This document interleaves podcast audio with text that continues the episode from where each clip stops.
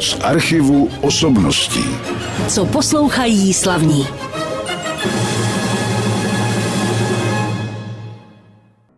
Vítám vás při poslechu dalšího pořadu z archivu osobností a právě teď už dohrál můj dnešní host samozřejmě z náhrávky Chopinovu sonátu H-moll opus 58 a to čtvrtou větu tohoto díla. A já rád zase počase v našem studiu vítám klavíristu Ivo Kahánka. Zdravím. Dobrý den.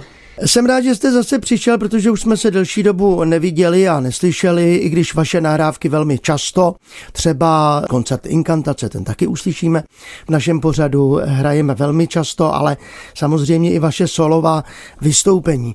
My jsme se domlouvali poměrně dlouho, vlastně přes léto, protože vy jste taky teď nedávno se vrátil z Kroměříže, kde probíhala letní hudební akademie. Tak jaké to bylo, zhodnoťte to nějak. Byla zase úspěšná jako vždy? Byla velmi úspěšná, musím říct, že letos jsem měl opravdu krásnou a hezky rozdělenou třídu. Bylo to opravdu od těch nejmenších, tuším, že nejmladší účastnici bylo 8 let, až po už mladé akademiky, už adepty vysoké školy. Takže opravdu velmi pestrá paleta, navíc všechny ty výkony byly velmi hezké, velmi kvalitní. Navíc letos jeden vlastně z mých posluchačů, Adam Znamirovský, získal jednu z hlavních cen té akademie, jednu z těch tří hlavních cen. Takže jsem měl radost, ale musím říct, že jsem měl radost i z toho, že vlastně všichni, i ti, co nezískali ceny, takže i během toho týdne bylo cítit nějaký progres, nějaký vývoj, takže snad jim to něco dalo. No a to vše zarámované jako skvělým profesionálním týmem Letní hudební akademie, samozřejmě Tomášem Netopilem, který všechny tak nějak jako objímá svou příjemnou povahou a to vše v kulisách krásné kroměříže, takže to nemohlo dopadnout jinak.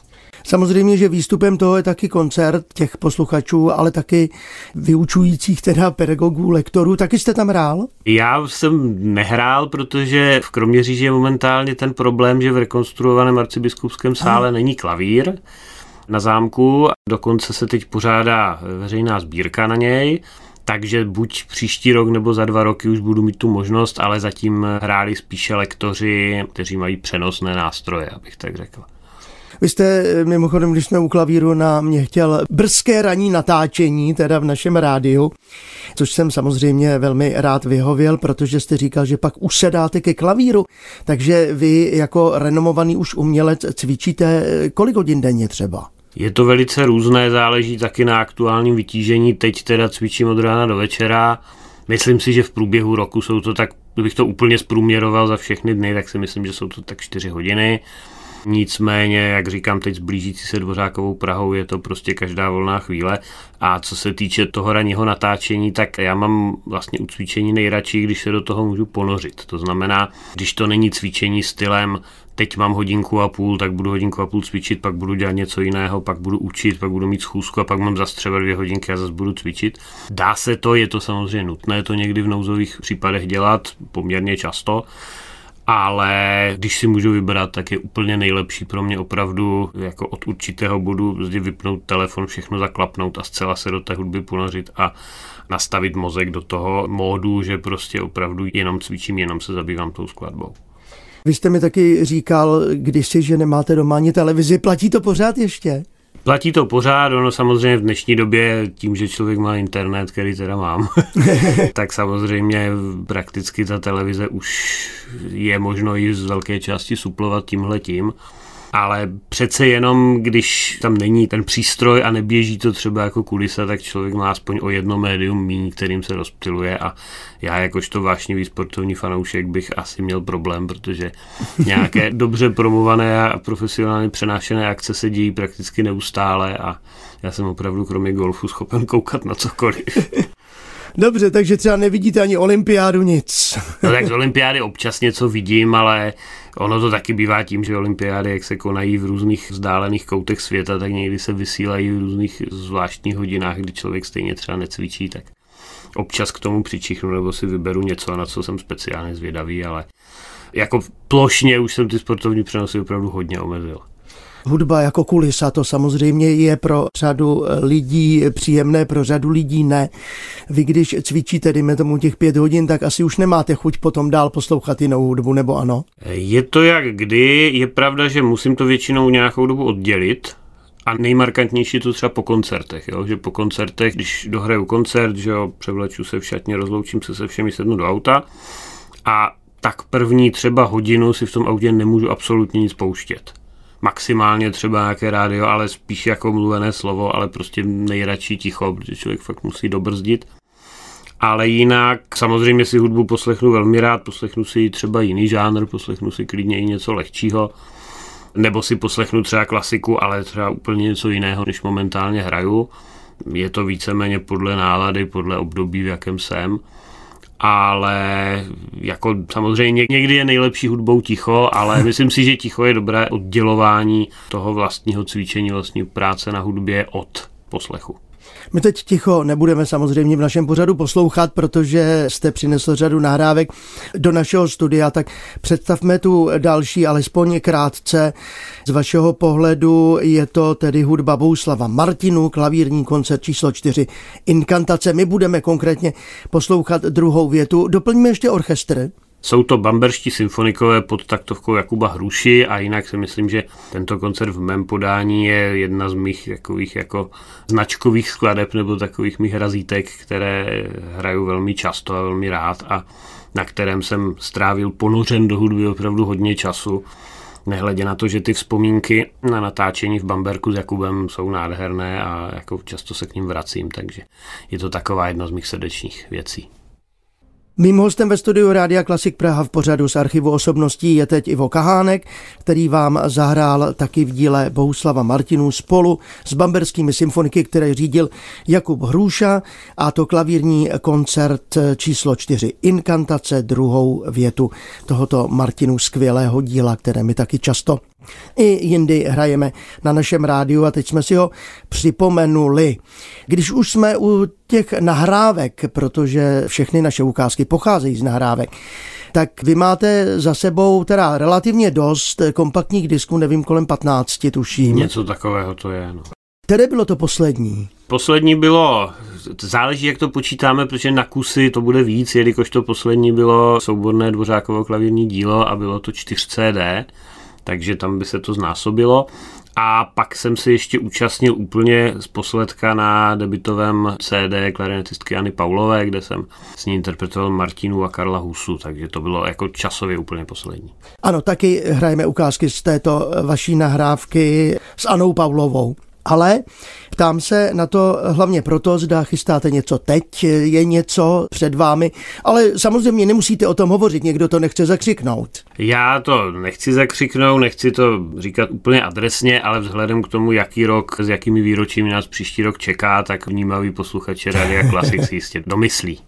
Ano, určitě, zvlášť když eh, poslouchali rozhovor s Jitkou Čechovou třeba mhm. nedávno na našem rádiu, takže to výročí příštího roku je jasné. Tak já to říkat nebudu, ať mají trošku naši posluchači o čem poslouchat. Kromě toho, že také vyučujete jako lektor na těch různých akcích, o kterých jsme hovořili, tak jste ale také pedagogem na Hudební akademii muzických umění. Nevím, jestli ještě pořád platí i Pražská konzervatoř. Pražská konzervatoř letos zase platí, letos tam budu mít zase jednu žákyni. Takže... Jednu žákyni. Ano.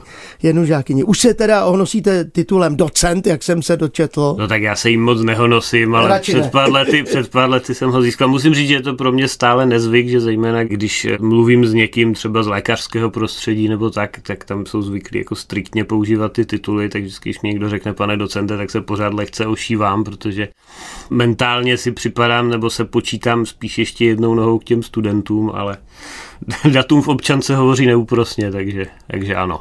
Jak přistupujete k těm studentům, když jste, dejme tomu, ne podobného věku úplně, ale přece jenom ten rozdíl není takový? Ten rozdíl není takový, dneska už je to pro mě jednodušší v tom, že přece jenom už ten rozdíl je aspoň takový, že jaksi jsou jasně ty role dány, ale když jsem začínal, což bylo, jestli se nepletu, někdy kolem třicítky, nevím, jestli dokonce mě nebylo 29 teprve, tak tam samozřejmě to bylo trošku složité v, i komunikačně v tom, že jsem měl některé žáky, s kterými jsem ještě před dvěma měsíci, jak si v obrazně řečeno, chodil na pivo. Že? Takže ne, že bych to potom stopnul a člověk v tu chvíli nechce a neudělá to, že by říkal, tak od teďka mi vykej, že to prostě nejde, ale zjistil jsem ze zkušenosti, že opravdu i pro ty studenty je lepší, ne když ten profesor je nějaký šíleně věkovitý, ale když přece jenom ty role jsou jako jasně rozdělené, jasně vymezené, což samozřejmě naprosto není překážkou velmi přátelského a dá se říct až jako rodinného vztahu, což si myslím, že se svými studenty docela mám, protože každý to asi má jinak, ale já bych asi nějaký příliš velký odstup mít nemohl, protože přece jenom když se zabýváte s těmi lidmi často velmi intimními charaktery v různých skladbách hudebních, tak je jasné, že italická vzdálenost a italická znalost, řekněme, takových těch tajnějších zákoutí duše prostě nastane. A já mám teď momentálně obrovské štěstí, že moje klavírní třída na Akademii muzických umění je nejen složená z velmi dobrých klavíristů, z nich většina soutěží prostě v mezinárodním měřítku, tak ale jsou to i strašně fajn lidi a to říkám jako bez jakýchkoliv společenských frází. Asi to opravdu člověka obohacuje, protože jste navíc taky v programu Menard, tam se setkáváte taky s mladými lidmi, kteří jsem se díval, se mohou dokonce nějakým způsobem přihlásit po internetu. Jak pak probíhá ten výběr, aby se s vámi opravdu setkali? Ten výběr je vždycky velice těžký, protože na jednu stranu ta procedura výběru je nastavená úplně skvěle od týmu Menartu, protože to není pouze posílání těch nahrávek, které jsou samozřejmě jádrem toho výběru, ale ty nahrávky jsou doprovázeny jednak dopisem od pedagoga, protože pedagog je vlastně třetím důležitým vrcholem toho trojuhelníku Menartu, kterým je lektor, ten žák a jeho pedagog stálý. A taky je doprovázen motivačním dopisem toho samotného účastníka, což samozřejmě se podle věku liší. Některé jsou nesmírně roztomilé, nesmírně osobní, mnohé z nich jsou třeba rukou psané. A je velice obtížné, zejména když člověk si přečte ten motivační dopis, poslechne si tu nahrávku, těch nahrávek je třeba řádově 20-30 a reálně můžete přijmout tak těch 6-7 lidí na to, aby člověk se jim mohl věnovat opravdu naplno, což je poslání Menartu. Takže často je jako velmi lidsky obtížné, když si prostě přečtete ten skutečně autenticky míněný motivační dopis, který jako není učesaný, je skutečně mnohdy, no, velmi často psaný tím dítětem bez jakékoliv další korekce. A teď vy máte říct, no ale tenhle ten prostě není tak daleko a já ho nevezmu, tak musím říct, že to jsou vždycky jako krušné chvilky, přesto se udělat musí. No nicméně, když teda vyberu ten finální výběr, tak pak máme první setkání na konci prázdnin, což se koná rovněž v Kroměříži, takže to mě vyhovuje, hmm. čili já po té letní akademii stejně jako letos vlastně zůstávám na místě dokonce ve stejném hotelu a rovnou pokračuju jenom se vymění ti studenti, přijdou účastníci Menartu.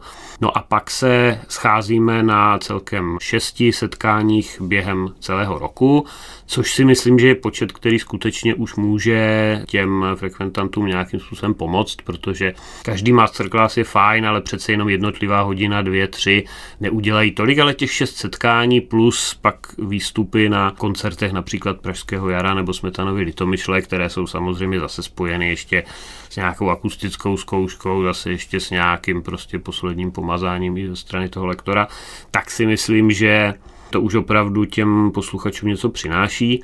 A já jsem to říkal i na začátku letošního Menartu, že tím, že už vlastně působím jakožto zakládající lektor už šestou sezónu, tak si nesmírně vážím, je pro mě obrovským privilegiem a je zavazující, že vlastně tímto způsobem mě nějak projde rukama vlastně celá jedna půl generace nebo možná hmm. generace mladých klavíristů, což, jak říkám, je obrovská zodpovědnost, protože jako člověk musí vždycky trefovat ten hřebíček na hlavičku a musí je směrovat správným způsobem, protože prostě k němu opravdu zavítají ti úplně nejtalentovanější z celé té generace. A musím říct, že jsem za to Menartu nesmírně vděčný a je to prostě velké privilegium. Děkuji za tu odpověď, ale musíme si zase už pustit hudbu na rádiu Klasik Praha, abychom stihli všechny hudební ukázky s vámi. Teď to bude Janáčkova sonáta 1.10.1905 z ulice.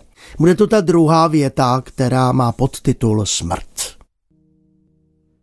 Skončila druhá věta smrt sonáty 1.10.1905 z ulice Leoše Janáčka. Hrál můj dnešní host Ivo Kahánek. Leoš Janáček, ten je vám asi velmi blízkým autorem a vy taky patříte mezi propagátory české hudby i doma nebo v zahraničí. Daří se to, jak si, ne, teď to přeženu, vnutit tomu pořadateli, budu hrát českou hudbu?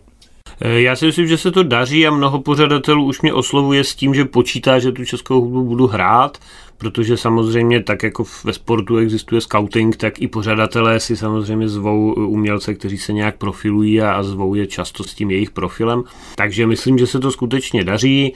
Myslím, že autory jako je Antonín Dvořák nebo Leoš Janáček nemusíme už moc komentovat, to jsou opravdu světové hvězdy, byť samozřejmě ne prvoplánově třeba v oboru klavíru, protože Janáček je hodně považován hlavně za operního skladatele a ta komorní tvorba není tak frekventovaná na světových pódiích. Přesto už i Janáček se vyskytuje, stalo se mně, že už i, i třeba pianista z ciziny mě na kurzech hrál Janáčka. Takže myslím, že se to jako daří.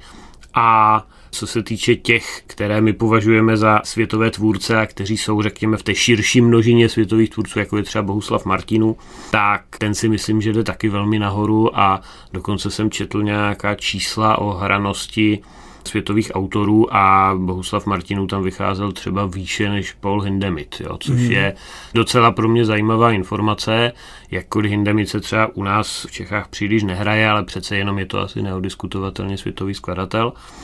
A jak říkám, četl jsem někde, že frekvence uvádění děl Martinů třeba za minulý rok byla vyšší. Tak to je sympatické zjištění. Jinak, když projíždíte ty jednotlivé sály, jsou nějaké, nebo dají se zaznamenat nějaké třeba rozdíly mezi publikem v jeho reakcích? Setkal jste se s něčím takovým? Rozhodně ty rozdíly jsou. Samozřejmě Velké rozdíly jsou i v rámci Evropy, kde jako když přijedete někam na jich, samozřejmě čím víc na jich, tím temperamentnější publikum, které vám dá velmi upřímně najevo, jako co si myslí jak v tom pozitivním, tak v tom negativním smyslu, takže prostě třeba na jihu já hraju opravdu velice rád, protože ta spontaneita publika je nakažlivá, člověku se hraje výborně. Na druhou stranu setkal jsem se třeba s kuriozním zážitkem, to bylo tuším někde v Lucembursku několik let zpátky, já jsem tam teda hrál i letos na jaře a tam to bylo taky velmi vřelé, ale tohle byla akce pár let zpátky na nějakém menším festivalu a tam jsem po první skladbě, ta reakce byla taková jako poměrně vlažná, tak jsem si říkal, tak asi se jim to nelíbí, asi musím nějak přidat nebo prostě být ještě sugestivnější, tak jsem stále se snažil být jako lepší a lepší. A Nicméně i na konci pořád ta reakce jsem si říkal, že úplně neodpovídá tomu, co bych jako si představoval. Jsem říkal, no tak hold, dneska se to nepotkalo. No a pak jsem šel na raut po koncertě a tam za mnou přicházeli lidé a říkali jim, že už jako dlouho neslyšeli něco tak krásného a sdělovali to podobně, jako řekl bych, až koženými obličeji. takže zase jsem si říkal, že kdyby se jim to vůbec nelíbilo, tak by asi za mnou nechodili, takže je to asi dost i otázka temperamentu a toho, jak se člověk projevuje. Dobře, a jak třeba klavírista, nebo může vůbec klavírista vnímat to publikum při tom, když hraje, je soustředěn na tu hru? No může vnímat velmi jako jinými prostředky než třeba zpěvák. Jo? A to z toho prostého důvodu, že zpěvák je otočen publiku čelem, zatímco my jsme k publiku otočení bokem, takže my publikum vnímáme spíše periferně. Ale zase tím, když ty lidi nevidíte, tak zase tím citlivěji vnímáte jako nějakou energii, nějakou náladu, která z nich proudí. Takže já vždycky říkám, že hraju do první generál pauzy. Jo? V první generál pauze už poznám, co, jaký druh ticha v tom sále panuje. A podle toho už jako nějak to publikum vnímám, nějak se na něj napojím. Tak, to je dobře. Já myslím, že si dáme zase další hudební ukázku v našem pořadu s Ivo Kahánkem, ale předtím se možná ještě na něco zeptám, protože teď bude hrát Dvořákovo trio, tak připomeňme toto těleso. Dvořákovo trio je těleso, které jsme založili už tuším v roce 2004. Původně to bylo ještě v jiném složení, ale od toho roku 2004 tam hraje Jan Fischer, což je houslista solový a koncertní mistr České filharmonie a Tomáš Jamník, vynikající violončelista. A v tomto složení vlastně plynule pokračujeme, teda, jestli to dobře počítám, už 19. rok tím, že každý máme poměrně dost solových jaksi povinností, tak koncertujeme spíš v takových blocích, že nemáme x koncertů za rok, ale koncentrujeme to vždycky do několika takových časových bloků. A samozřejmě, jak už název napovídá, Dvořákovo trio je jasné, že dílo Antonína Dvořáka je pro nás jako v hledáčku našem, pod nějakým naším fokusem, ale samozřejmě jinak jsme trio, které se repertoárovi neomezuje a které je rozprostřeno od, od Haydnových trií až po soudobou hudbu. No a jak říkám, tím, že nekoncertujeme tak často, tak každé setkání s pány je pro mě jako nesmírně příjemné, osvěžující a nikdy nemám pocit, že jdu do zaměstnání. Hovoříte o Dvořákovu triu, tak jste vybral taky dílo Antonína Dvořáka, jeho důmku číslo 6. Dvořákovo trio dokončilo domku číslo 6 Antonína Dvořáka. Hostem je Ivo Kahánek, kterého se za chviličku zeptám, co ho čeká v nejbližší době. Ale ještě bych se rád zeptal taky na vaše další spolupracovníky, se kterými se třeba častěji setkáváte na jevišti při komorní hře. Tak těch je poměrně dost, ale mám některé svoje velmi oblíbené frekventované. Patří mezi ně například sopranistka Martina Janková, která je mou krajankou, i když už dlouho žije ve Švýcarsku, kterou jsme taky natočili dvě CD. No a je to určitě například klarinetista Irvin Veniš, s kterým se opakovaně velmi rádi potkáváme na pódiu. Naposledy to bylo na jaře a snad to zase brzy nastane. Dobře, a teď tedy k tomu, co vás čeká, a já mám teď na mysli především ten zítřejší koncert, platí tato moje slova při premiéře tohoto pořadu, který je na Dvořákově Praze. Tak řekněte, co tam budete hrát především. Ano, budu tam hrát třetí klavírní koncert C-moll Ludwiga van Beethovena, a to za doprovodu orchestru Tonhalle Zürich a pod taktovkou slavného dirigenta Pávo Jerviho. Takže na to se moc těším, protože to je skutečně pro mě taková událost roku asi. A já ještě doplním, že ten program koncertu pak bude pokračovat symfoní číslo 9 D mol Antona Brucknera, aby naši posluchači věděli. Ale tuším, že ten koncert je vyprodaný, nevím to tedy na 100% v době natáčení tohoto pořadu, ale asi to tak bude, protože Ivo Kahánek a Tonhale orchestr Zurich láká naše posluchače samozřejmě. No a co dál, Ivo? Máte další plány určitě, máte nějaký diář, ale vy ho nemusíte vytahovat, protože jsem zjistil, že si to hodně pamatujete z hlavy. Dost si to pamatuju, aspoň v té nejbližší době a potom ty větší věci na dlouho dopředu. Tak co se týče Čech, tak bych zmínil ze všech akcí například hned 12. září koncert v Petrov Galerii v Hradci Králové, kde budeme mít takový pořád, který, kde jednak hraju, jednak ho i moderuju. Budou tam mít další kolegové v komořině, například Markéta Cukrová, Ivan Klánský a další. A ten se bude vlastně trošku týkat i historie firmy Petrov, která bude trošku provázaná s tou dramaturgií. Takže to je 12. září.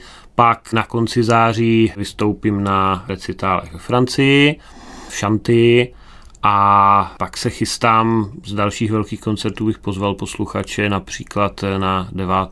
prosince, kdy vystoupím v cyklu Světová klavírní tvorba orchestru FOK s takovým poměrně jako ambiciozním programem.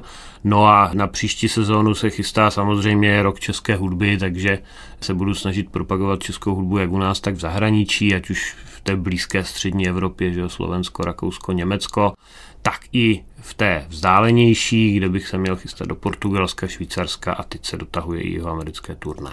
Já věřím, že jsem vás dnes dlouho nezdržel, že budete mít dost času na cvičení před dalšími vašimi koncerty. Doufám, že ano. Určitě, určitě ano a takové zdržení je milé. Já vám moc děkuji, že jste přišel do našeho studia. Uveďme poslední skladbu v tomto programu na rádiu Klasik Praha.